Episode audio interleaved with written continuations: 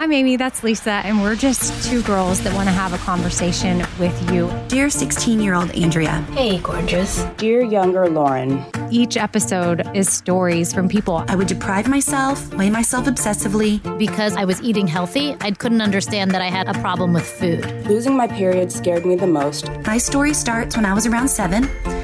That's when I started to hate my body. Body image is like our inner picture of our outer self. healthy behaviors play a much bigger role in our health than the actual number on the scales. Internal dialogue can be so powerful, and often it's super negative and critical in a way that we wouldn't talk to other people that we care about. when you start to share your story, that gives other people the courage to share theirs. I know you would be proud now of how far you have come in your relationship to food, exercise, and to yourself. I felt freedom. I've gained relationships. I've found my true sense of self worth. There's one thing I need you to take away from this. You're going to be okay.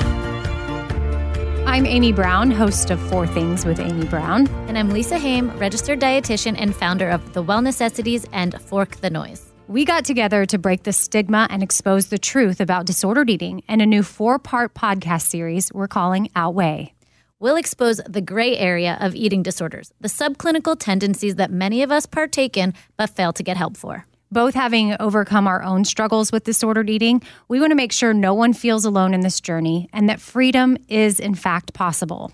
Throughout the series, we'll hear from real people with personal stories who have found freedom after a fight, as well as speak with experts to best guide and navigate this territory. Our goal is to start a conversation to instill hope for those who are struggling and provide space for both those going through it and those who have overcome it. We're just two women who get it, and we found power in voicing our own struggles. We want you to feel less alone to help you remove the shame factor so you can live your most aligned life free of food and body image captivity.